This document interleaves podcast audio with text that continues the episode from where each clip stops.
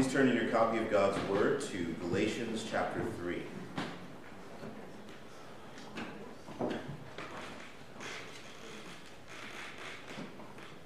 Galatians chapter 3. Our sermon text this morning is really just verse 24, but for the sake of context, I'll read from verse 1.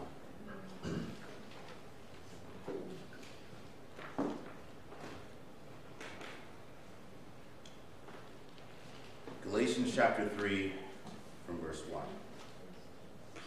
Take heed once more to the reading of God's word. O foolish Galatians, who hath bewitched you, that ye should not obey the truth, before whose eyes Jesus Christ hath been evidently set forth, crucified among you?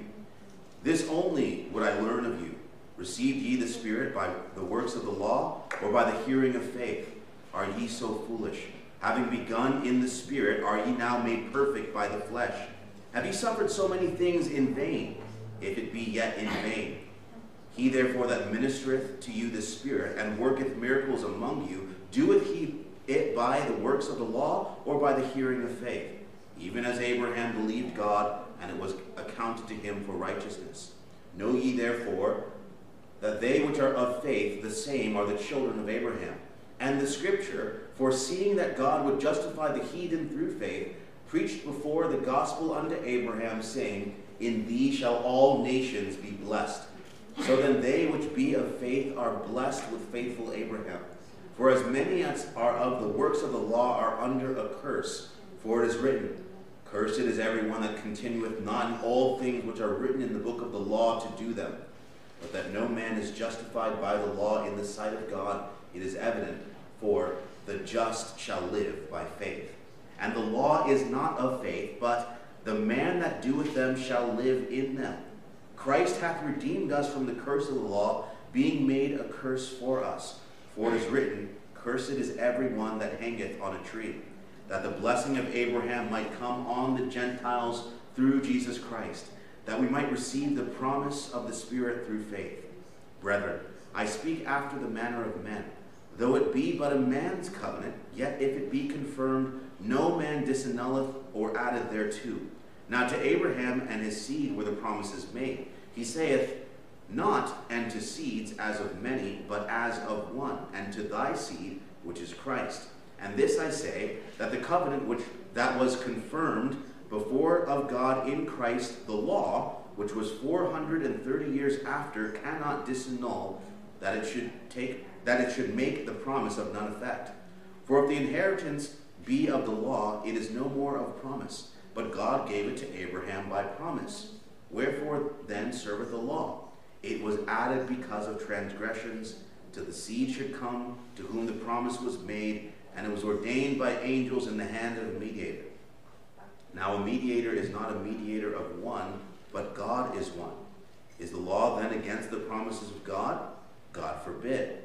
For if there had been a law given which could have given life, verily righteousness should have been by the law.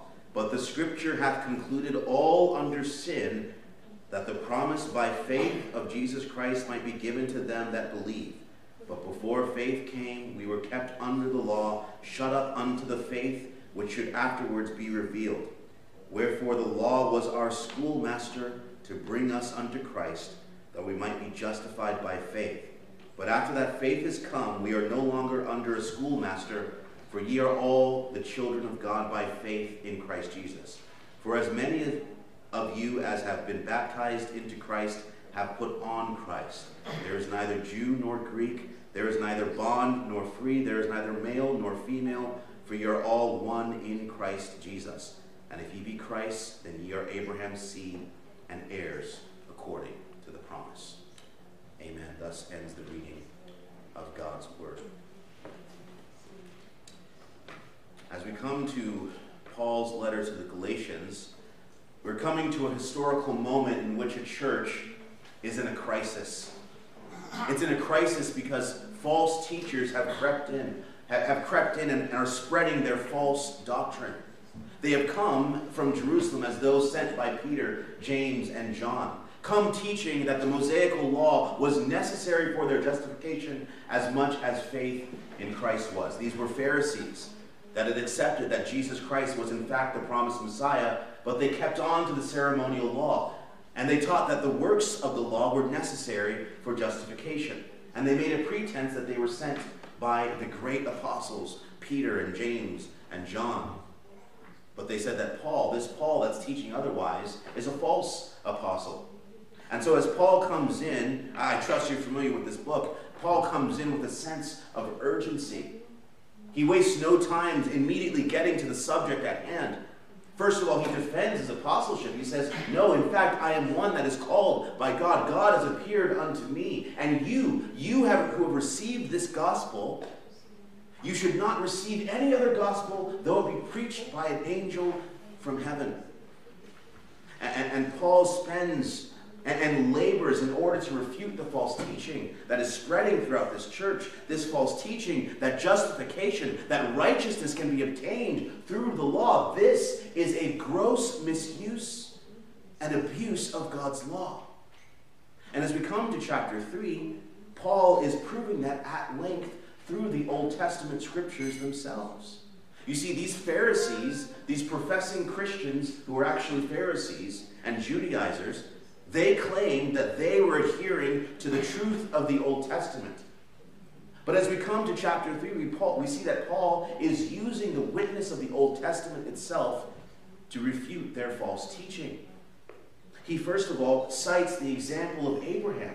Abraham, who they boasted was their father. He says Abraham was justified by faith, as it is written. Abraham believed God, and it was accounted to him for righteousness. Abraham sets the pattern. Abraham believed God, and it was counted to him for right. His righteousness came not through the works of the law, but through faith. And he, and he reasons that, therefore, if you are truly a child of Abraham, you are one who, like Abraham, has faith and has righteousness through faith and not through the works of the law. But then, he also cites the promises that were made unto Abraham and to his seed. He says that uh, he's, he, uh, in, in verse 8, the scripture foreseeing that God would justify the heathen through faith, preached before the gospel unto Abraham, saying, In thee shall all nations be blessed. So then they which be of faith be of faith are blessed with faithful Abraham. Abraham was blessed by faith. And likewise, all those who have faith have the same blessing of Abraham. But the law itself teaches that all who are of the works of the law, all who would, who would have their standing before God determined by the works of the law, all such ones are under a curse according to the law itself. For it is written, Cursed is everyone that continueth not in all things which are written in the book in the book of the law to do them. You see, those who boasted themselves in the works of the law, who claimed that they had a righteousness through the law, in fact, these were deceived.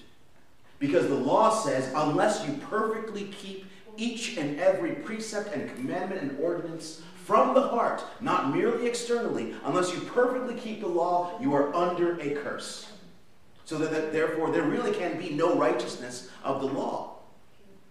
The whole doctrine and the whole agenda of these Judaizers was in fact in vain. The law itself testifies that if you claim righteousness through the law, because that's impossible, in fact, you are under a curse.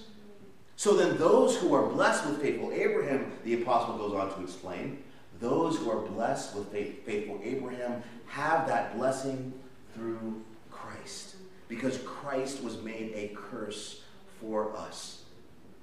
He says, Christ hath redeemed us from the curse of the law, being made a curse for us. For it is written, every uh, cursed is everyone that hangeth on a tree, that the blessing of Abraham might come on the Gentiles through Christ Jesus. You see, Abraham was blessed, and those that are of faith, who, those who, who, whose standing for God is determined by their faith in Christ, they are blessed with Abraham and they are absolved. They're made free from the curse of the law because Christ, as a substitute, took on that curse in his own person on that cross. that when he was hung upon that tree, that the blessing of Abraham might come upon the Gentiles through Jesus Christ. That promise that was made of old, that in him, in, in, in Abraham's seed, would all the Gentiles be blessed. That blessing comes through Christ Jesus, through faith. And you see, when God, the, the same God that made that promise, that gracious promise unto Abraham, that, that his righteousness was through faith, likewise all the righteousness of those who would believe in like manner with him, the same God who made that promise, who made that gracious covenant unto Abraham, is the same God that also gave the law at Mount Sinai. You see, some might think and might argue, well, okay, that was for Abraham. But as we come unto Moses, we read earlier in Exodus chapter 19, the giving of the law. As we come to Moses, God was establishing a different way. He was giving the law, he was giving the Ten Commandments and saying, if you're going to be righteous, if you're going to stand in my sight as one of my children, you've got to do this and live. But this is, in fact, a misinterpretation of the giving of the law, as the apostle shows. You see, first of all, God does not contradict himself. God had made a, a, an everlasting covenant with Abraham and with his seed, which is through faith and not through the works of the law. So the law that was added 430 years after cannot disannul, it cannot make void what God has already established. God has already shown that salvation comes through faith. Righteousness is not through the works of the law, but through faith in Jesus Christ. So God's purpose in giving the law cannot be contrary to his promise that he originally gave unto Abraham. That's the apostles' argument here in Galatians chapter 3. Because if the inheritance be of the law, it is no more of promise. And then if it's, if, if, it's, if it's through works, then Abraham has something to boast about. Anyone who has a works righteousness has something to boast about before God. And say, God owes me. God owes me a blessing because I have been righteous. I've kept the law of myself. But this is in fact not the case. It is of promise. Then the apostle, having explained this, explained that the example of Abraham proves that justification, that righteousness before God, comes by faith and not through works of the law. And then explaining and refuting false interpretations of the law, even bringing forth the testimony of the law itself, that there can be, in reality, no righteousness through the law, that everyone who is under the law is under a curse. The apostle anticipates an objection in verse 19. Well, if the law, if we can't have righteousness through the law, if we don't obtain blessing through the law, then what's the purpose? Wherefore serveth then the law? Why, what, of what use is the law? Well, the, the apostle goes on to explain it was added because of transgressions till the seed should come to whom the promise was made. You see, the law was given at Mount Sinai in order to make evidently clear just how sinful of creatures we are, and also to put in check and, and to restrain us in our sin.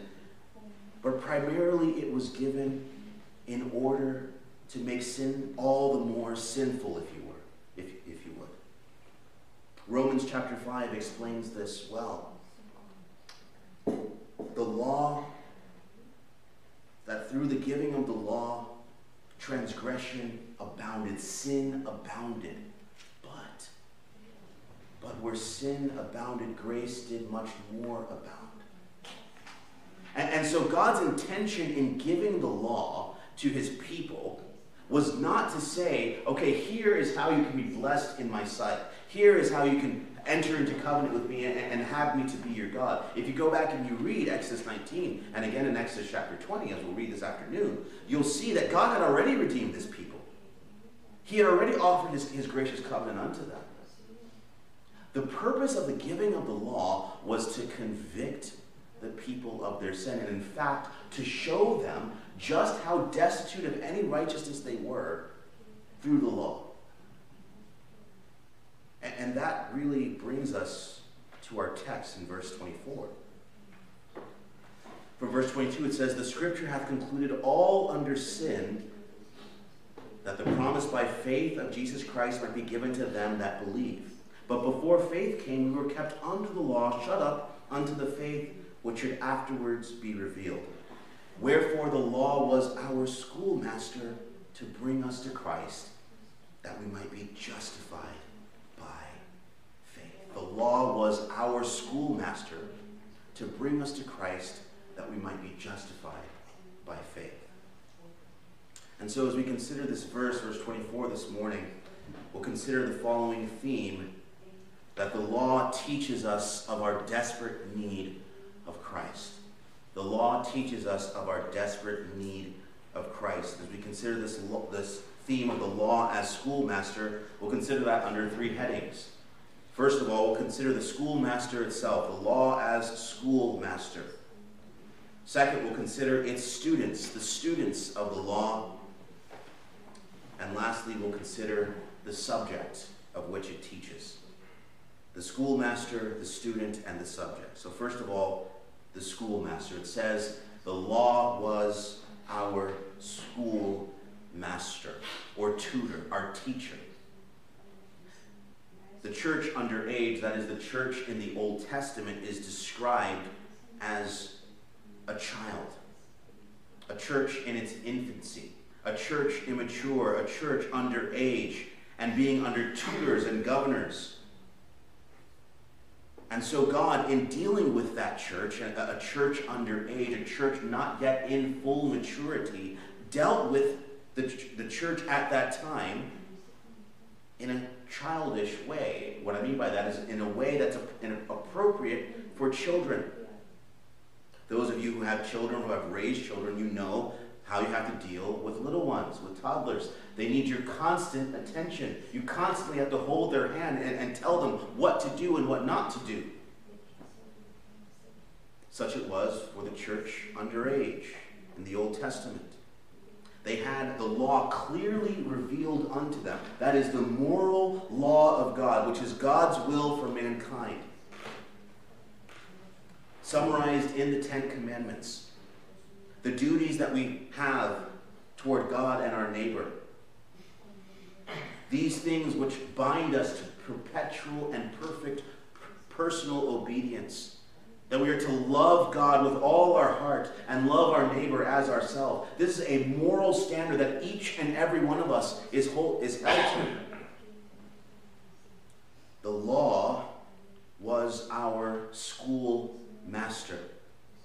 You see, when you really meditate upon what God's law requires of us, what you find, if you really understand the law, if you understand that the law is spiritual and is not merely external, that the law requires us to be in conformity unto it, not only in our outward actions, but even in our very hearts, our will, and our affections and our thoughts. When you understand this, you'll begin to see that when the, when the Bible says that thou shalt love the Lord your God with all your heart, that is in fact the most difficult, the most uh, impossible commandment to, to keep. To love the Lord your God with all your heart.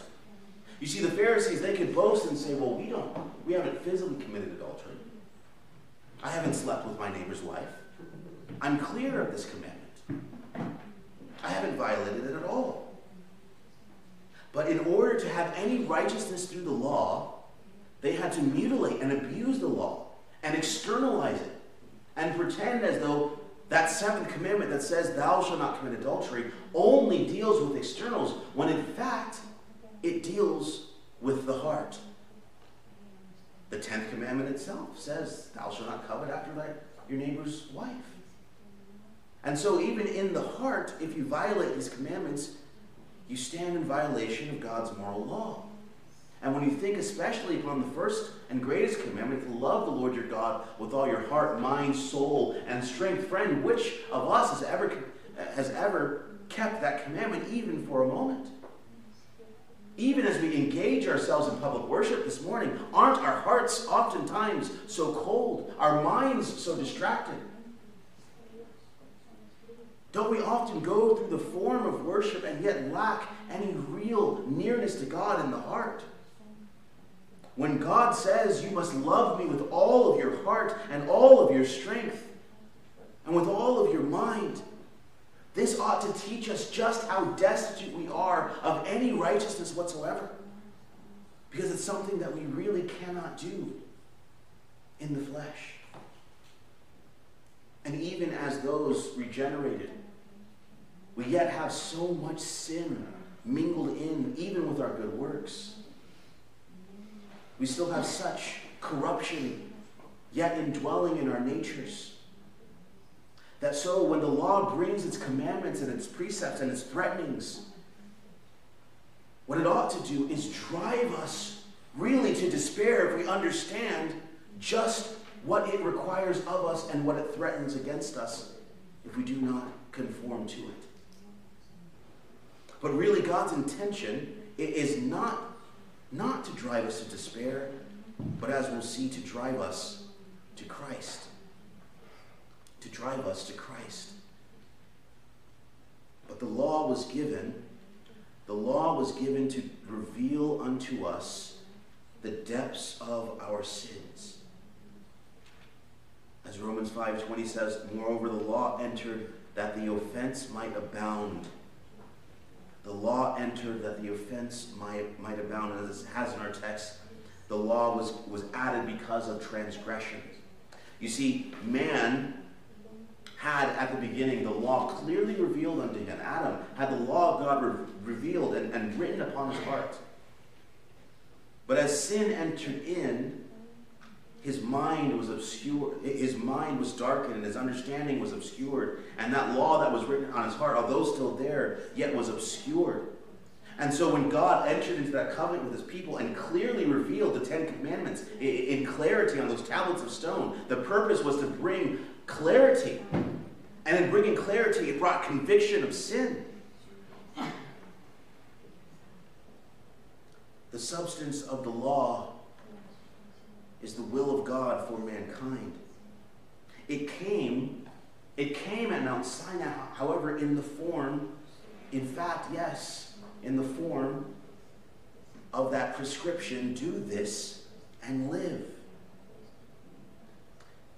You see, when God revealed the law unto his people Israel of old and said, Do this and live, what it ought to have, his intention behind that was to show them that if you do in fact strive, I, I, I, challenge you, actually, don't, don't do this in fact, but if you were to try and say, I'm going to perfectly love God with all my heart, I'm going to perfectly love my neighbor as myself, and keep all of God's commandments from my very heart, I won't sin even once, you will drive yourself to insanity. And you realize that it's something that cannot be done. And you realize that what the law has for you is cursed is everyone that continueth not in all the words of this law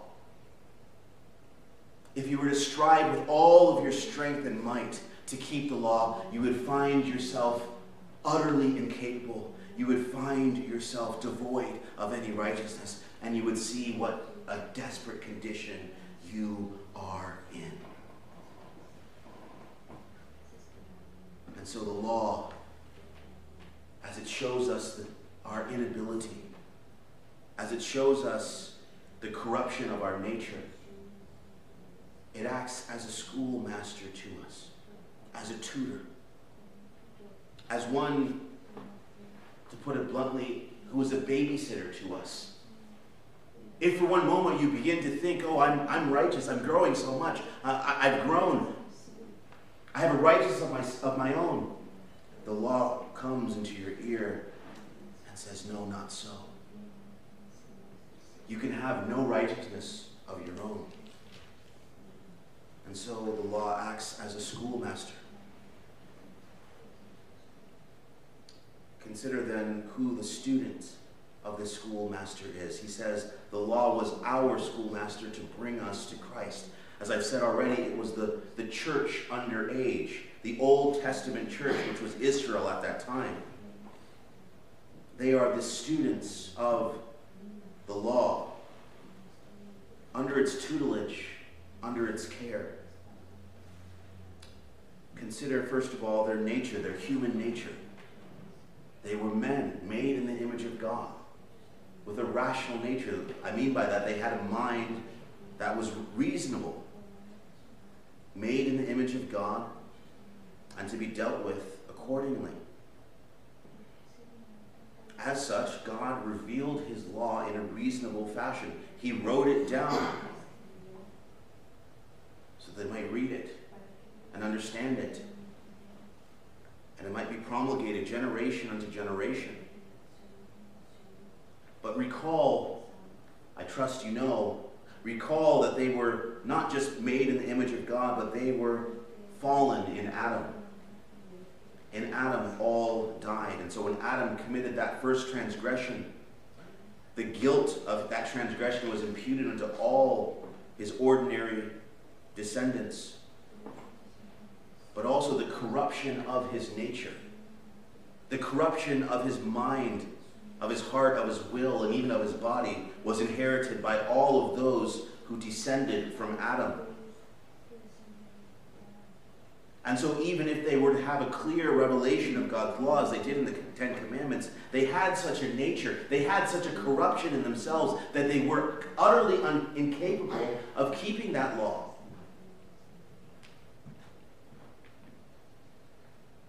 Their natures were corrupt. These also were the children of Israel. They had just come out of bondage, 400 years of bondage in Egypt.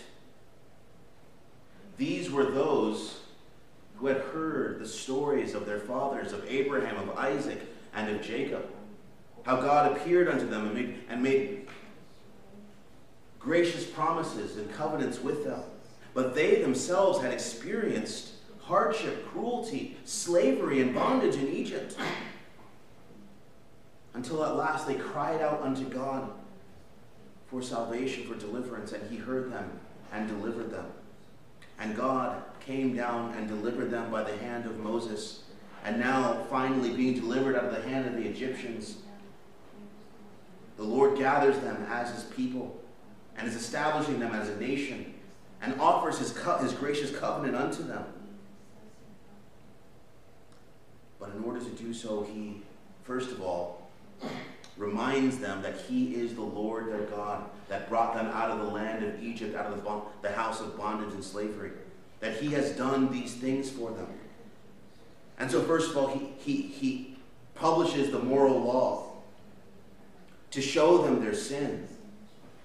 And then he establishes the ceremonial law to set forth Christ to them, to show them that they're perpetually going to be in sin. And so, of course, he, he sets up the, sacrif- the sacrificial system in which offerings are, are, and sacrifices are offered morning and evening perpetually, showing that although they sin perpetually, uh, forgiveness is perpetually offered to them in Christ, and yet not in and of those sacrifices, the, the blood of, of bulls and goats in and of themselves, but of Christ that was to come.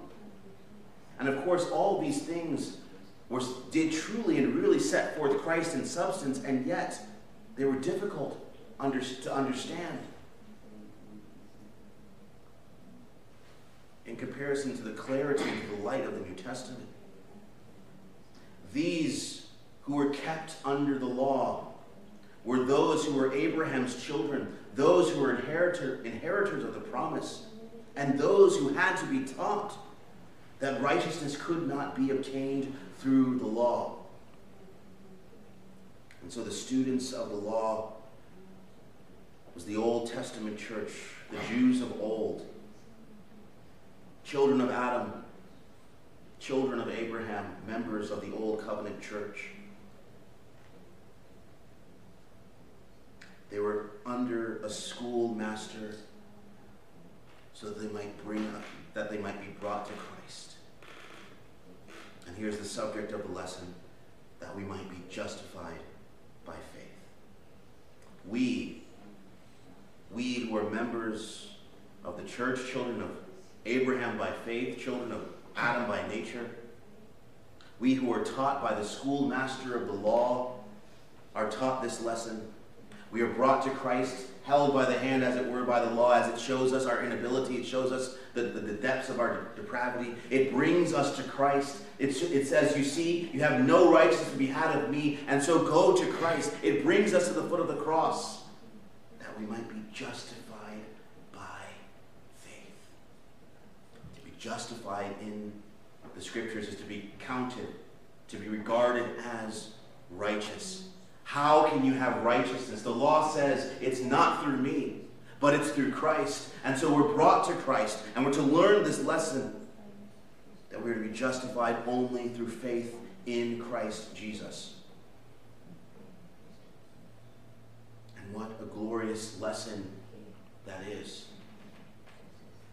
You see, if you are someone who's ever really been made sensible, been made aware of the depths of your sin, after laboring under a convicted conscience, realizing that you're enslaved to so many different kinds of sins, that in so many ways you stand in violation of God's law, that really you don't love God with all your heart, you don't love your neighbor as yourself, and you try to reform, you try to change yourself. You work so hard to change. You make New Year's resolutions. You, you, you, determine within yourself you're going to read your Bible more, you're going to pray more, you're going to commit to family worship, and yet you find in yourself, like the apostle in, in Romans chapter 7, when you would do good, evil is present with me. If you are someone who has labored under the law of God, to come and to, to be brought by the law and, sh- and be shown that you can have righteousness not through yourself but with Christ, what a relief that is.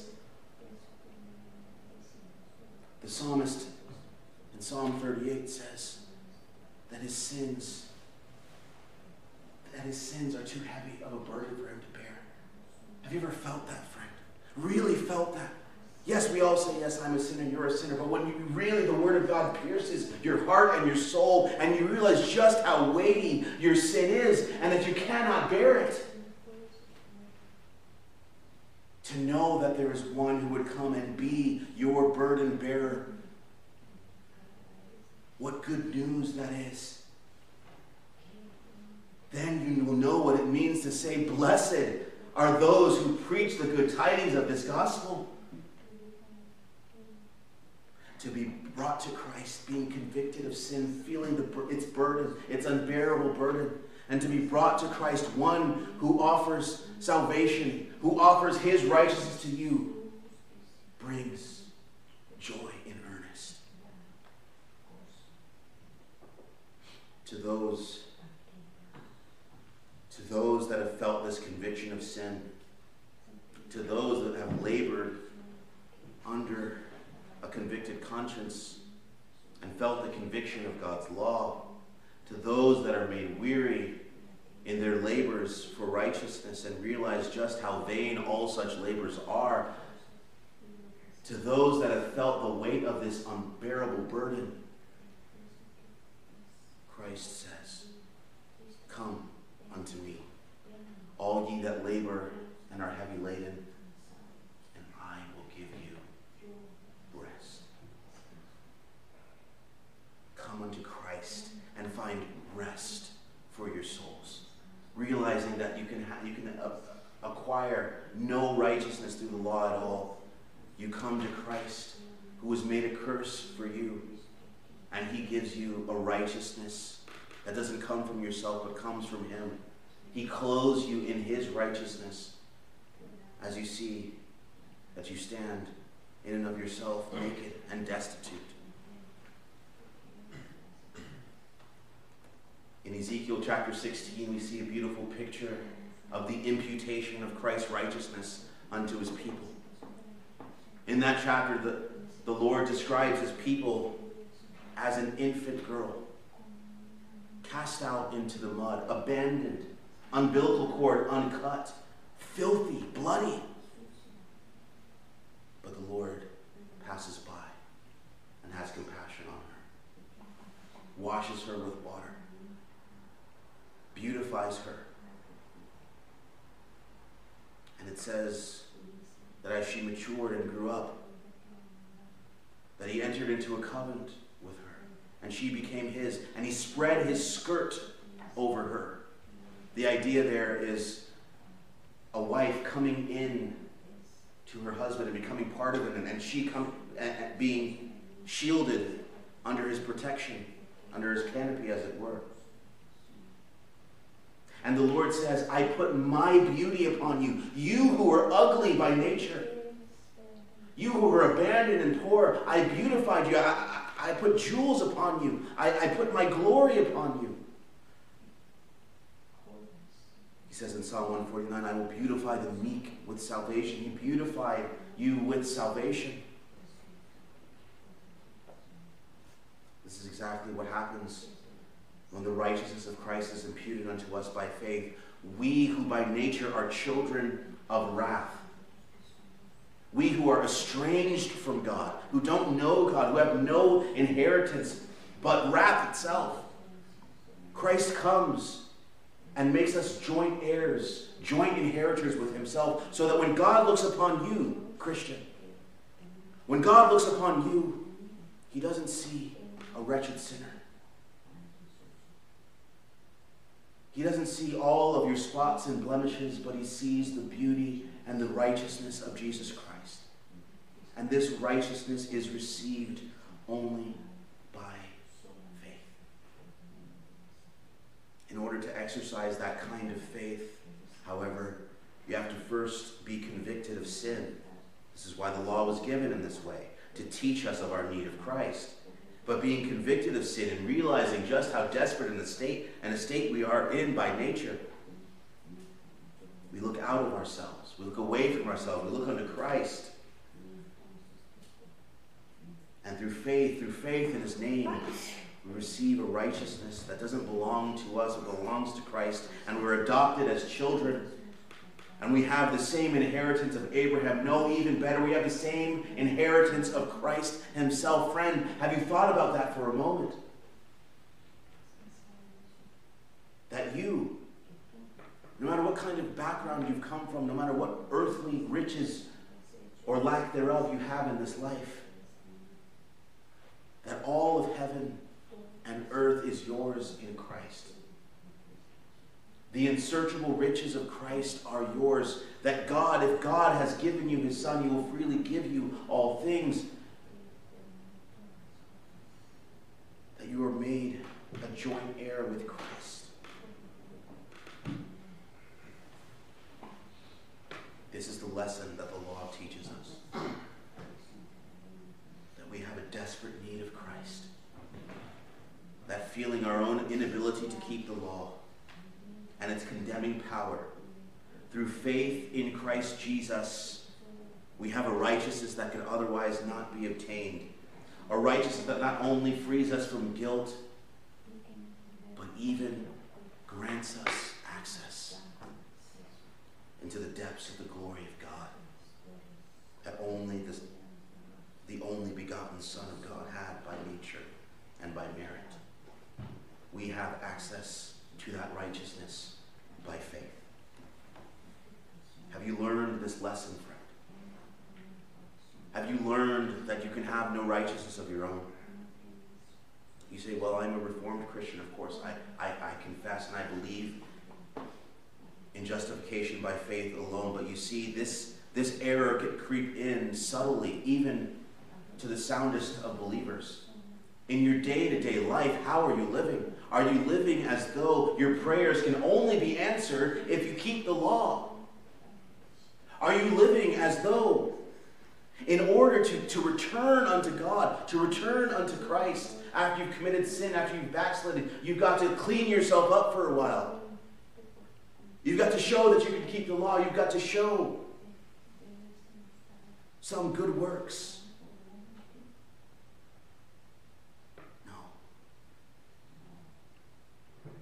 The call to the backslidden Christian is the same as the call to all those in the world. And that is to come unto Christ and have faith in his name and receive of his righteousness.